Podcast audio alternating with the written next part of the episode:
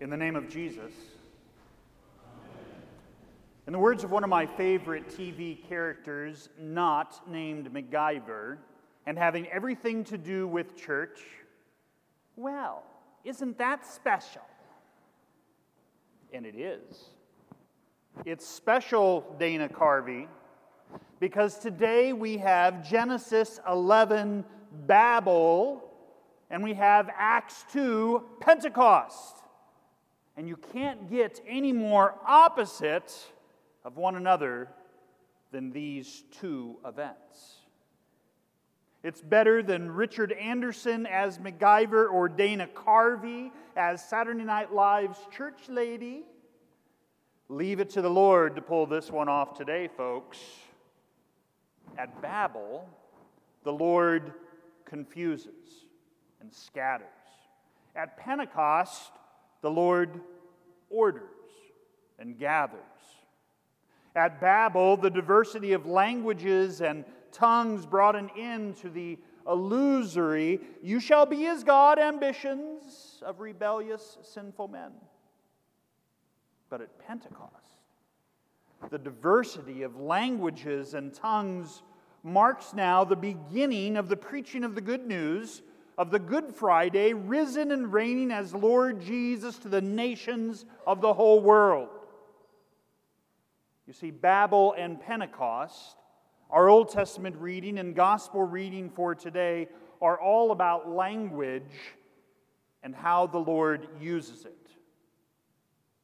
So let's review Babel, scatter.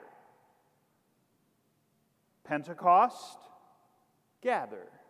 You got that? Do we need to do it again? Let's do it one more time.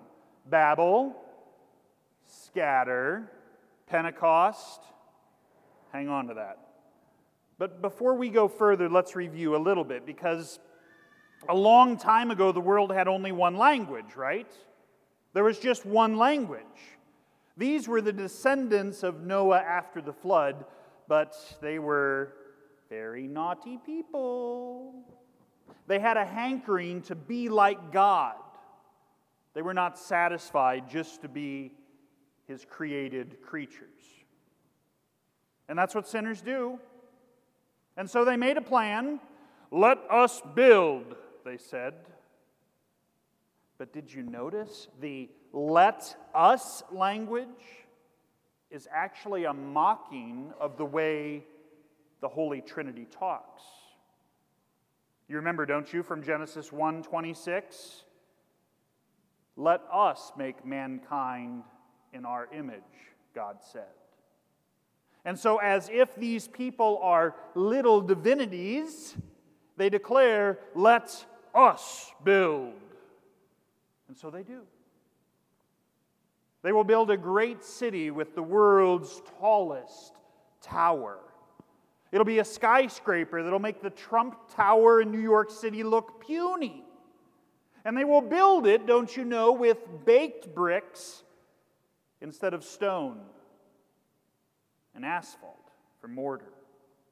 You see, baked bricks means now independence and self sufficiency. Building with stones, after all, is just too restrictive. You can only build where the stones are, and you can only build so high. But with baked bricks, Hello, technology, everything changes. The sky is now the limit. You can build anywhere you want, and you can build as high as you want. As high as their haughty confidence, their cocky arrogance. Listen again. Come, let us and remember, that language mocks the way God talks. Let us build ourselves a city with a tower that reaches to the heavens. Why, you ask? Oh, so that we may make a name for ourselves. Advent Lutheran. We're 25 years old now. We got a voters' meeting today. We're going to start talking about plans and, and what the Lord has in store and what we want to do together, but let me tell you right now, they're not our plans. Let us pay attention to God's Word. Let us take what He has given us and use it for the good of our fellow man, that the gospel may shine forth. Because otherwise, if it's just about us, about what we want or what we think, and God and His work and His word is not even in the picture or in our peripheral visions, then we're the same as same as this. Reach the heavens, attain and achieve Hollywood status, have your best life now, attain to your greatest potential, control your future, and you will be like God. Baked bricks and tar are their ticket to achieve a perfect and unlimited utopia. What's yours? Can you identify those in your life, in your church, in your family, in your community? See, the possibilities for sinners, well, they become endless when man is in charge. And with all of our technology, wow, we're just so much smarter nowadays, aren't we? We can be like God. Wrong absolutely wrong. King David speaks the bold faced truth to the disastrous dreams of idolatrous utopians back then and now. And it's, it's from Psalm 2. It's really simple. Why don't you repeat after me? The one enthroned in heaven laughs. there, a good job. The Lord scoffs at them. it's a great one. Psalm 2. Did you know that? The Lord laughs. You didn't know that, did you? The Lord chuckles. And in addition, he interferes. He becomes, if you will, a completely appropriate divine prankster in the sense that he impedes all man made plans. And the Lord does exactly that in this Babel text. He throws a huge pipe wrench in the construction site on the plains there of Shinar. He doesn't topple the tower, he doesn't send Al Gore like doomsday, catastrophic global warming to melt all the mortar and disintegrate the brick. Ah. The Lord confuses their language. He jumbles up their nouns and their verbs. He shuffles the adjectives and the adverbs. He tangles their tongues, and guess what? They can't understand each other anymore. It's like me trying to read half the text I get from my kids. It's total confusion. It's a babel. Scrambled tongues and scattered people. Later in the Bible, did you know that this place is called Babylon? Maybe you didn't know that. Babylon in the Bible is the city that exemplifies man's ambition to be like God. And in the book of Revelation, Babylon is pictured as a prostitute, luring men to their spiritual death with the seduction of her luxuries, her wealth, and her power. But on to Acts 2. Because in Acts 2, the Lord does a Pentecost, and it's just the opposite, remember, of Babel. Scattered Jews from all over the world are now, thank you, gathered. Scattered, gathered, you got it. They are gathered now, gathered there at Jerusalem for worship. And the apostles are there, as well as the other disciples of the Lord. And all of a sudden, there is the sound of, of rushing wind and, and tongues of fire. And if you read your Bible, wind and fire always signify something special. Think Elijah, something huge, something that's coming from the Lord. And the Lord's going to do something special here which he does because the apostles are filled with the Holy Spirit. And then they preach, they speak in languages that are actually understandable. Egyptian for the Egyptians, Greek for the Greeks, Arabic for the Aramaic for the very good. Who said Hebrews? That was good. You see, in a sense, the confusion of Babel is reversed now in this very moment. The various languages remained, however, the Holy Spirit gave the apostles the ability now to speak them. And everyone heard in their own native language that the Good Friday and Easter Sunday Jesus, that guy, is the Savior of the world. The message, that which the Holy Spirit brought, is that Jesus died and rose for the salvation of all sinners. You see, the real miracle of Pentecost Sunday is that the preaching of the gospel broke through Babel's language barrier. Now, not just for the Jews, mind you, but for all people.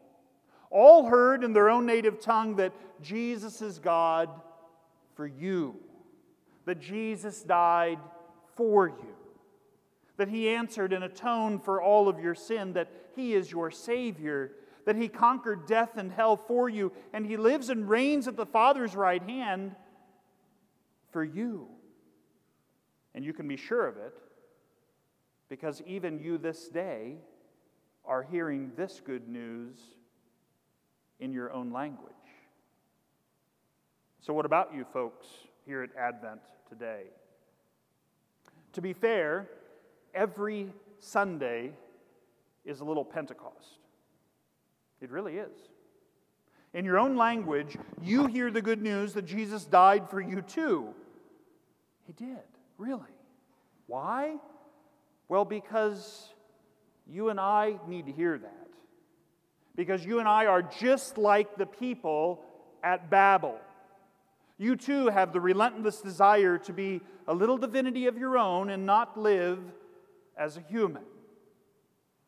You live as if you have better words than the Lord, and you often live as if life is all about making a name for yourself. And so, it's what sinners do. Sinners live only for self, curved in on yourself 24 7, 365, navel gazing.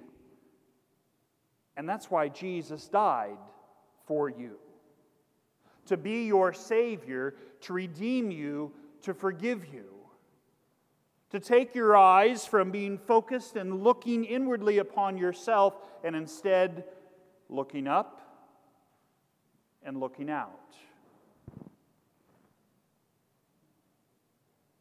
And that's what absolution is for. That's what the sermon is for. That's what the Lord's Supper is for. That's what your baptism that you live daily in is for. You see, in the Word and sacraments, you get to hear the living voice of Christ. You get to feel the Holy Spirit blowing upon you.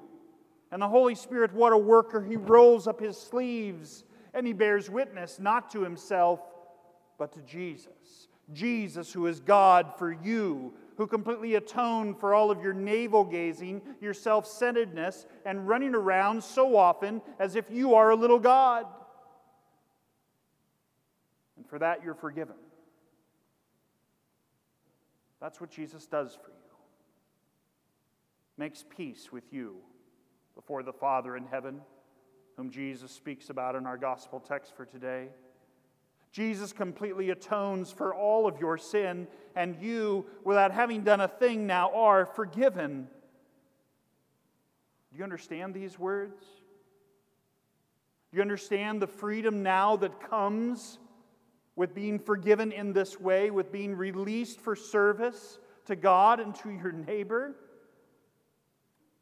See, every time you hear the gospel in your own language, you experience and receive another little Pentecost. You are winded, flooded, and fired by the Holy Spirit as He calls you to faith in Jesus by the gospel, as He enlightens you for salvation with His gifts, as He sanctifies, holies you, and keeps you in the one true faith. And then, then on the last day, on that last day, you will see with your eyes what you now have by faith. On the last day, when Jesus comes to judge the living and the dead, the same Holy Spirit will raise you and all the dead by the command of Jesus. And the Holy Spirit will breathe that very breath of life into your corpse. And he will give you a new resurrected body, just like Jesus, who lives and reigns. All of this for life everlasting with God Himself with the Father, the Son, and the Holy Spirit, with all of your loved ones who have died in the faith. And all of this, as Luther teaches us in the Catechism, is most certainly true. And you know it. And you hear it this day. You who have been scattered, now gathered. You're hearing it in your own native lingo. Well, isn't that special? Yeah, it is. It really is. In the name of Jesus.